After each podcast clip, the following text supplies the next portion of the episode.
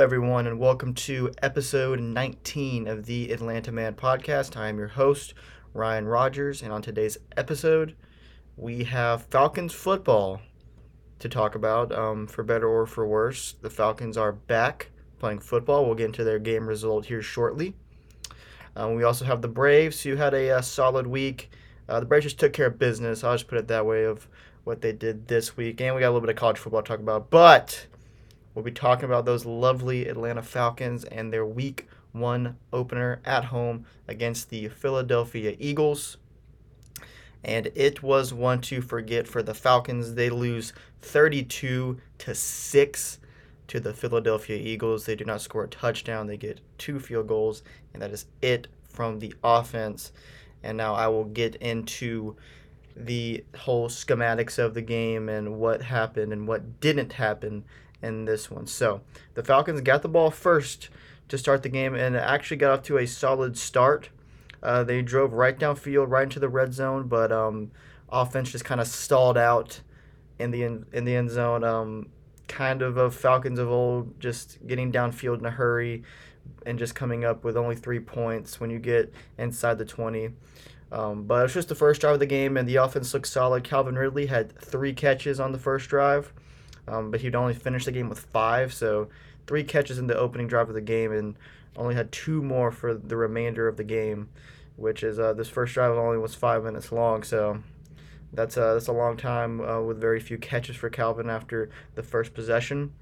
Uh, the Eagles punch back uh, with a touchdown from uh, Jalen Hurts to their rookie wide receiver DeVonta Smith. The Alabama connection gets them six make the extra point. They lead seven to three, and that was the score heading into the second quarter.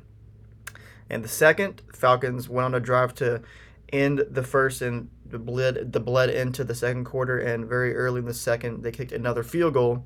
Um, Younghoe Koo from 27 yards out, kind of the same story as the first drive. The offense went downfield, but uh, offense just stalled out in the red zone, and they only come up with three points. So now it's a seven to six game. And then right at the end of the second quarter, things kind of fall apart. Not kind of, they do fall apart for the Falcons. They give up a nine yard touchdown to Dallas Goedert, and they also give up a two point conversion to Miles Sanders. So, kind of a, a um, disastrous turn of events in the last minute because they scored this touchdown with two seconds left in the second quarter. Falcons kind of gave us some big plays right there to end the half. So they go into halftime down 15 to 6. And then whole third quarter pretty much goes by without any scoring until there's a minute 25 left. And Kenneth Gainwell, the Eagles, has an eight-yard touchdown run to make it 22 to 6. And then honestly, that was kind of the nail in the coffin. Even though it was only a two possession game, the Falcons' offense could get absolutely nothing going. Uh, their defense did come up with some stops in the fourth quarter to give them a chance to get back in this game, but the offense just did not take advantage of it. The Eagles got another touchdown with four minutes left to Jalen Reagor to make it 29 to six, and then they kicked a field goal with a minute left to make it 32 to six, and that would be the final 32 to six Eagles.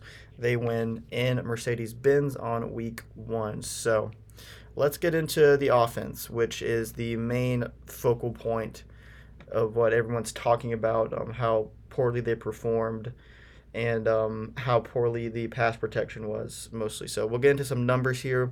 We'll start off with the uh, standard numbers. Matt Ryan, um, he had 21 completions on 35 attempts for 164 yards. Um, not not a lot of passing yards for Matt. He had zero touchdowns, and uh, he only averaged 4.7 yards per completion, uh, QBR of 17.6, and a QB rating of 71.6.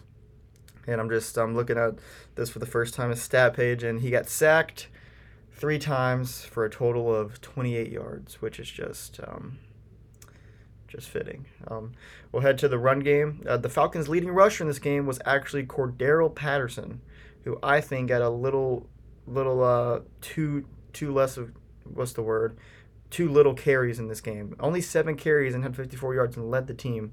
That's 7.7 yards per carry. Uh, he had a long of 14, which was the Falcons' longest run of the day. Uh, Mike Davis had 15 carries for only 49 yards and 3.3 yards per carry. His longest was 12. Um, then we'll go to the receivers. Leading receiver was Calvin Ridley. um, five catches for 51 yards um, on eight targets, 10, 10 yards uh, per catch. So kind of a disappointing day for Calvin, but that's just kind of the whole theme of the offense in this one. Cal Pitts making his debut, and he was the team's second leading receiver um, on four four catches for 31 yards. But that was kind of it's not true that he was a, I mean it is true that he's the second leading receiver, but he was nowhere to be found most of the game. Um, some of that's just him getting locked up, maybe struggling a little bit as a rookie, but he was he was on the field a, a ton for the Falcons. They were definitely um, swapping him out a good bit. I saw some people not not loving that Cal wasn't on the field as much as they would like him to. He did have eight targets, though, the same amount as Calvin Ridley, but came up with four of them. Um, and then Hayden Hurst also had four catches for 28 yards as the other tight end, and that's pretty much it from the receivers. Then you had some catches from Mike Davis and Keith Smith. Cordero Patterson, uh, Cordarrelle Patterson had a couple of catches, and Russell Gage surprisingly had zero catches on just two targets, which is a kind of odd to see from him because he is the quote unquote wide, wide receiver two on the team, even though Kyle Pitts is probably the second option. But even though even with um, Julio and Calvin playing in the past, Gage would always usually get a few catches. I remember last year in Week One, the Falcons went crazy with their wide receivers, and they all had 100 yards. Ridley, Julio, and Russell Gage. So a quiet day from him. So we will move on to what the defense did, and I think the defense was was solid. Um, they kind of had their moments where they fell apart, just like at the end of the second half or the second quarter rather. And um, you know they did give up. I guess the two, the last ten points they gave up were a bit garbage time because the Falcons were just out of it and the offense wasn't doing anything. So yeah, that that the, this is not a loss that's going to be really on the defense, even though they did give up 32 points. This is a very modest 32 points that they gave up. Um, in the in the second half, and in the in the fourth quarter, especially, the, they were getting stops, and for a large portion of the second half, this is only a two score game, so they were getting stops for the offense, and the offense was just sh- shooting themselves in the foot, bad penalties, a really a couple of bad offensive pass interferences on Ridley, and I think another was on Hayden Hurst, just some unnecessary pass interference calls that didn't even affect the play, but erased big gains for the Falcons. And I'm not going I'm not going to sit here and say that they would have won the game if that didn't happen, but definitely not what you want, and definitely did not help the cause of this struggling offense, um, which is definitely concerning. This offense being this bad is definitely concerning, um, but it is not on the all on the play calling and all on the coaching. Um, we will get into the offensive line struggle in this game. And um, I say offensive line struggle, but this is really just going to be like the the Jalen Mayfield. Um, I don't even know how to say it. I don't want to slander the man too much, but this is going to be the Jalen Mayfield experience recap. Um, rookie rookie um, offensive lineman, a third round pick this year, and he was the worst offensive player on the field according to Pro Football Focus grades. He had a 28.8 total ranking, but he had a 1.4 pass block grade. 1.4 out of 100 on his pass blocking. He finished 28.8 on his total grade, which en- encompasses pass blocking and run blocking, but on his pass blocking, 1.4. Just let just out of 100. That's how these grades work. You know, obviously, if you get a high 90s, it's like it's like kind of like how you would grade a, like you were graded in school. You know, on a scale of one to 100, 90s and A, 80s or B's, C's or uh, 70s or C's, yada yada yada. 1.4 pass blocking grade. That is how bad he was at protecting Matt Ryan when he went back to pass. That's the lowest that I've ever seen from an offensive lineman. I don't know if that um I don't know if it's ever gotten worse than that. I I have no idea. Um, I probably could research and see what it is, but I I didn't even know that they could even get that low. I mean, I've like twenty eight point eight is bad, a bad grade for sure. But having a one point four on your pass blocking. I mean, this doesn't even go for just pass blocking. Just for any player to be that bad at what they're doing on the field, to make it be your grade of 1.4 out of 100 is just mind-boggling bad. And he is a rookie, so you know I'm not going to sit here and say that Jalen Mayfield is done and he'll never be a productive player, but you cannot run him back out there next week. He's just not ready. You're going to have to you're going to have to switch things up, maybe bring in a free agent or something because he is just not getting it done for for this offensive line. It is just not going to happen. All right, now we're going to see some uh, more positives for the offense and the defense too for the PFF grades and just who had the good scores in this one. No one had a spectacular score on offense. Uh, number one, uh, probably the biggest surprise of the whole day, uh, the, the most pleasant surprise of the whole day, Cordarrelle Patterson had the number one PFF grade out of the entire Falcons offense with a 74.8, which isn't insane. It's solid. But um, for him to be number one for the Falcons is a bad thing, but it's also good that he stepped up and had a solid game in his Falcons debut. Uh, number two was uh, our left guard, Drew Dalman, a 69.4, pretty nice rating for him. Fullback Keith Smith had a 67.1, and our right guard, Chris Lindstrom, went for a 66.3, and our other right guard, Colby Gossett, had a 65.9. So that's the top five offensive grades for the Falcons. None of them are really that good except for Patterson's, I guess, but yeah, not a lot of positives to take out of this game for the offense. So We'll move on to the defense now. And uh, cornerback TJ Green had the best grade out of the whole defense with an 84.6 at the cornerback position. Defensive end Jonathan Bullard had a 72. Uh, second year linebacker Michael Walker had a 66.3. Jaylinn Hawkins had a 64.9 at strong safety, and Fabian Moreau had a 61.5 at cornerback. So, like I said, the defense you know, I'm not gonna say the defense was insane in this game or crazy good or anything like that, but they did their job for the most part. They kind of had their moments where they did fall apart, but um, you know, especially in the second half, the third quarter, and most of the fourth, quarter, they were getting the Eagles off the field and getting Matt Ryan and the offense back on the field. The problem was they the, the offense got back out there and just sputtered and couldn't get nothing going. And you know, by the time the Eagles got the ball back late in the game in the fourth quarter. They were just able to add on some garbage time points because defense had to be gassed because they were just getting thrown right back out there right after they got off because the Falcons' offense just wasn't doing anything. So that will be about it for the Falcons. Um, I'll do a little look ahead now for what they got next week, and um, things aren't going to get much easier next week because they go down to Tampa Bay to face the defending Super Bowl champs the Tampa Bay Buccaneers, Tom Brady. And yeah, that um I'm not gonna be looking forward to that one necessarily. That's gonna be a tough one right now. They have them as 13 point underdogs. Uh, that's what Vegas has the line from Caesar Sportsbook. So yeah, Falcons are not are not favored to win this one, but hopefully we can just see some more encouraging um, encouraging signs of life for this team next week. So not it's not a great start for the Arthur Smith and Terry Fontenot era in Atlanta. Uh, not a good start at all. But it is just week one. We have 16 games left in this uh, 17 game 17 game season. So plenty of time to maybe turn things around and at least have a solid season. I'm not thinking this team's going to be a playoff team or anything, but just to have something to build off of and something to uh, look forward to in the future and thinking, look, maybe next year we can uh, have a special season and get something going. So still time to turn that around, but definitely not the start you wanted. A pretty abysmal performance against the Eagles. Now we will move on to the Atlanta Braves, who are in contention unlike the Falcons or what the Falcons are looking like right now. Uh, the Braves had a solid week. They went four and two. Um, they had they had a pretty favorable schedule this week. They had three against the Nationals and three against the Marlins. They take two out of three in both series. It's exactly what they needed to do at least. I mean, I'd like for them to maybe sweep one of these series, but hey, they took care of their business. They um, won the back ends of each series, the uh, bookends of each series, rather. Uh, we'll move on to the first game of the week, which was on Tuesday. Uh, it was Braves and Nationals. The Braves sent Max Fried to the mound, and he didn't look his sharpest, but he still had a very solid game. Uh, six innings pitched, one earned run, and five strikeouts. The Nationals sent Espino to the mound, and he only went five innings, gave up five earned runs. There was some uh, dramatics in this game.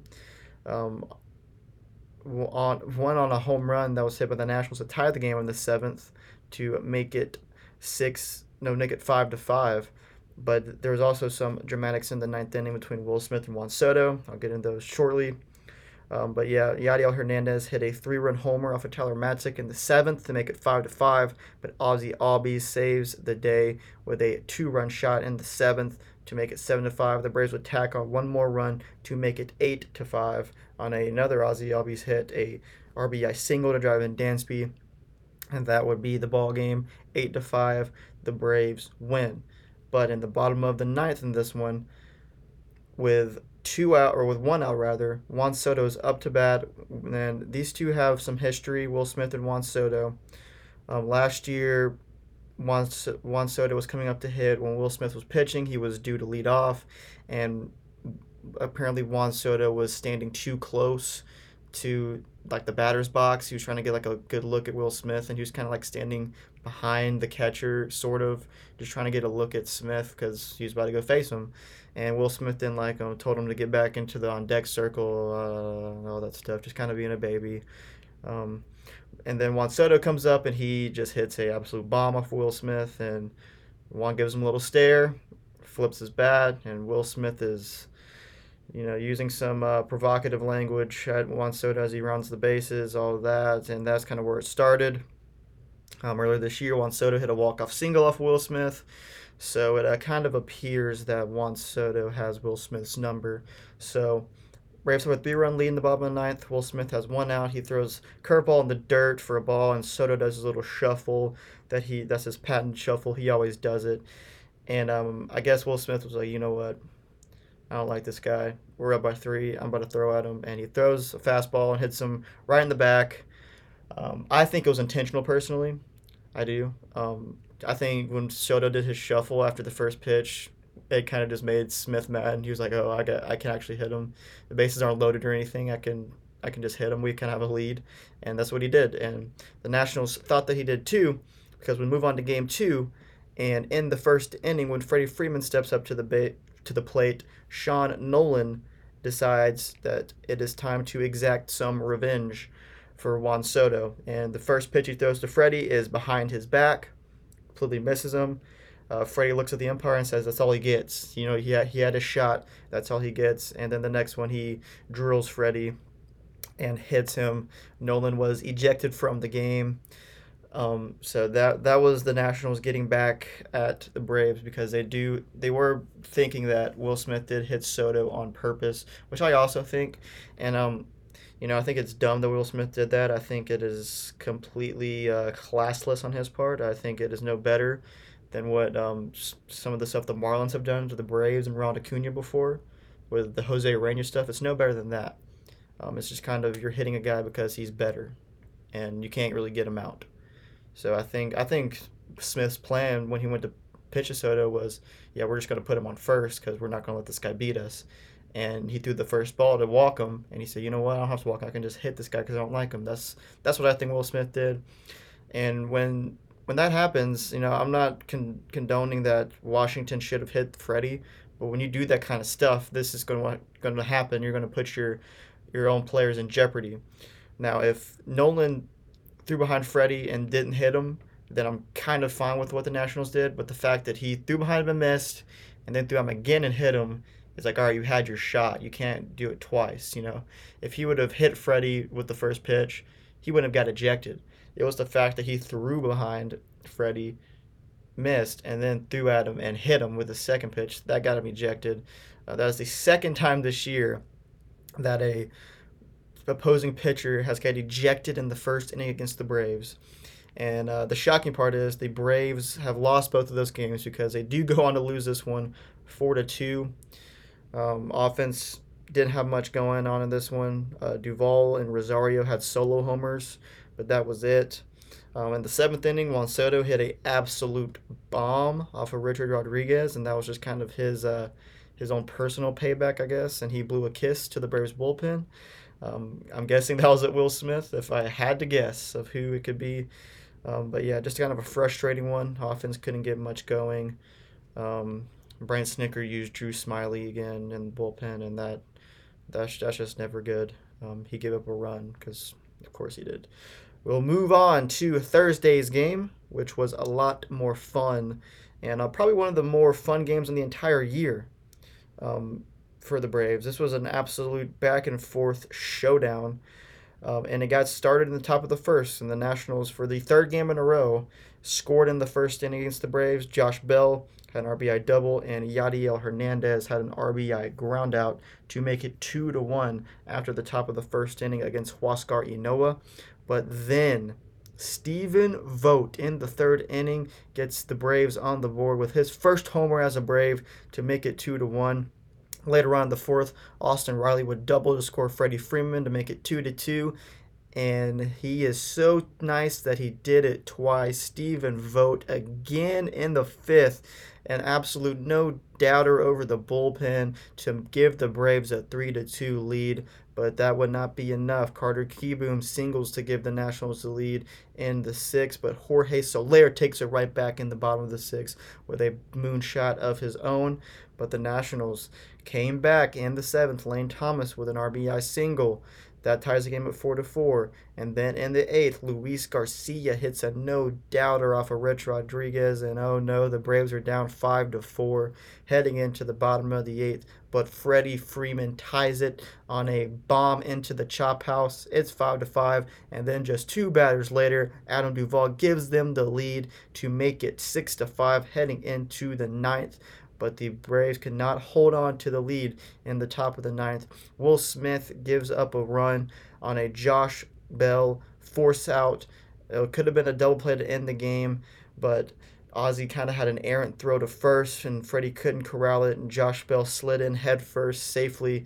That was with the bases loaded, and that tied the game at six. But in the bottom of the tenth, young Joc getting ready for Joctober gives the Braves the win on an RBI single to left field. That scored Ozzie Albies, and the Braves win the game and the series against the Nationals with a 7 to 6 victory in the last game of the season against the Nationals. So, big win right there. Um, if the Braves would have lost this game, it would have been a very bad loss um, a huge blemish on the week for sure, but they were able to pull it out. Um, a back and forth game, one of the more fun games of the year that you can look back on because the Braves did end up winning, and it was just madness throughout, just a real back and forth battle between the Braves and the Nats. So we'll move on to the weekend series against the Florida Fish, and the Braves took game one of this one six to two Ian Anderson got the start, and he was pretty solid in this one.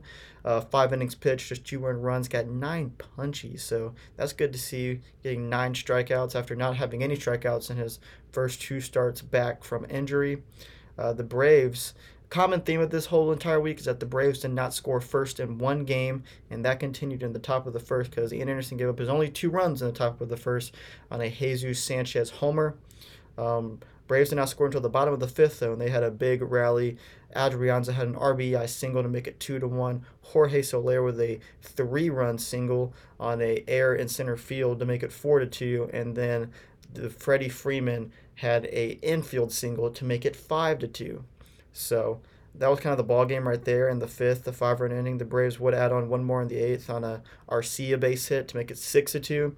But the big fifth inning was all they needed. Braves win six to two. Move on to Saturday, which um, I didn't get to watch much of this one because there's a lot of college football going on, but I did uh, was keeping up with on my phone. Um, Braves did fall behind three to nothing in this one early on, um, which has just been the common theme of the week.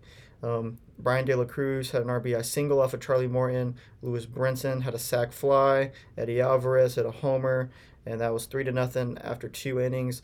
Jorge Soler had an RBI double in the fifth, though, to make it three to one. Freddie Freeman had an RBI single to make it three to two in the fifth as well, and then Austin Riley with an RBI single to tie the game. But in the eighth, Bryan De La Cruz hits a homer off a rich rod, and then Jesus Sanchez hits another one right after to make it five to three Miami.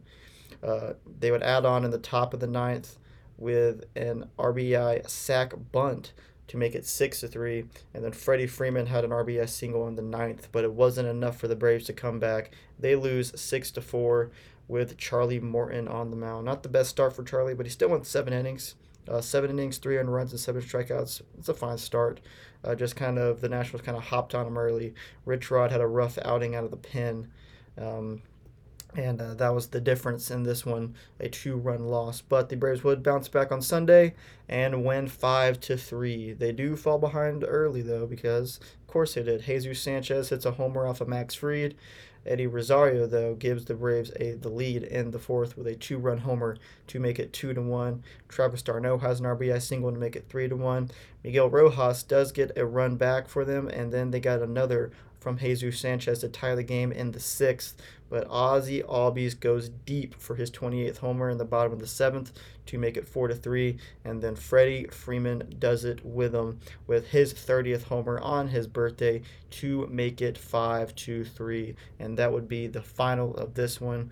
Braves win five to three, and they improve to 76 and 66 on the season. Uh, we'll take a look at the standings as of right now. The Braves have a four and a half game lead over the Phillies for first place and a five game lead over the Mets, who are in third place right now. So, a pretty comfortable cushion that the Braves have right now above the Phillies and the Mets. Uh, th- this week we'll be playing the Rockies at home. So, that should be another favorable series. Um, because the Rockies are not a great team when they're on the road, even though they just beat the Phillies on the road. But um, that's neither here or there. Um, they will come to Truist to play the Braves, and then this weekend they will head out to San Francisco to face the Giants and start off their final West Coast trip of the season. So.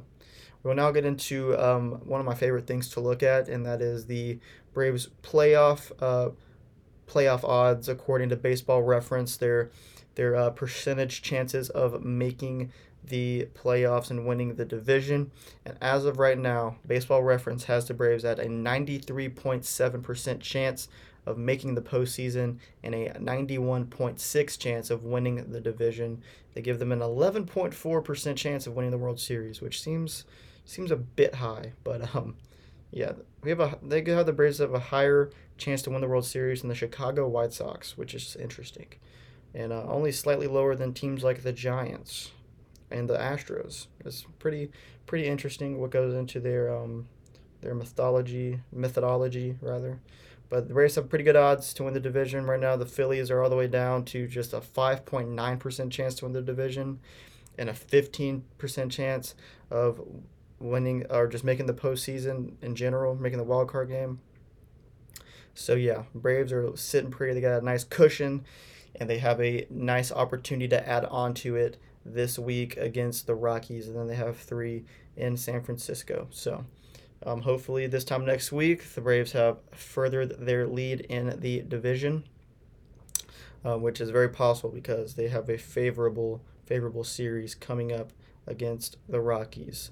And uh, that'll be it for the Braves talk. And um, now we will just brush over um, some of the college football results from the state of Georgia. And this should be quick because both Georgia Tech and Georgia had some cupcakes. Uh, Georgia Tech faced Kennesaw State.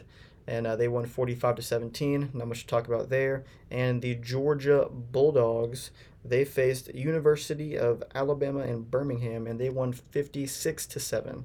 So, a couple of uh, just gimmies for both of these teams. Georgia Tech needed to win after losing to NIU last week, and Georgia just adds on to their season and their 2 0 record. Um, next week, both teams will be facing South Carolina opponents. Georgia will host South Carolina at home, and Georgia Tech will be on the road to face Clemson. So that should be should be a fun week of football for me next week because I got uh, Georgia Tech going to play Clemson and then the Falcons going to play the Buccaneers in their home stadium. So yeah, should be a fun weekend next weekend for sure, um, definitely.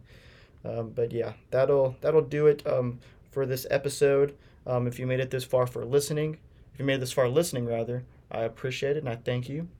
And I will see you in the next one.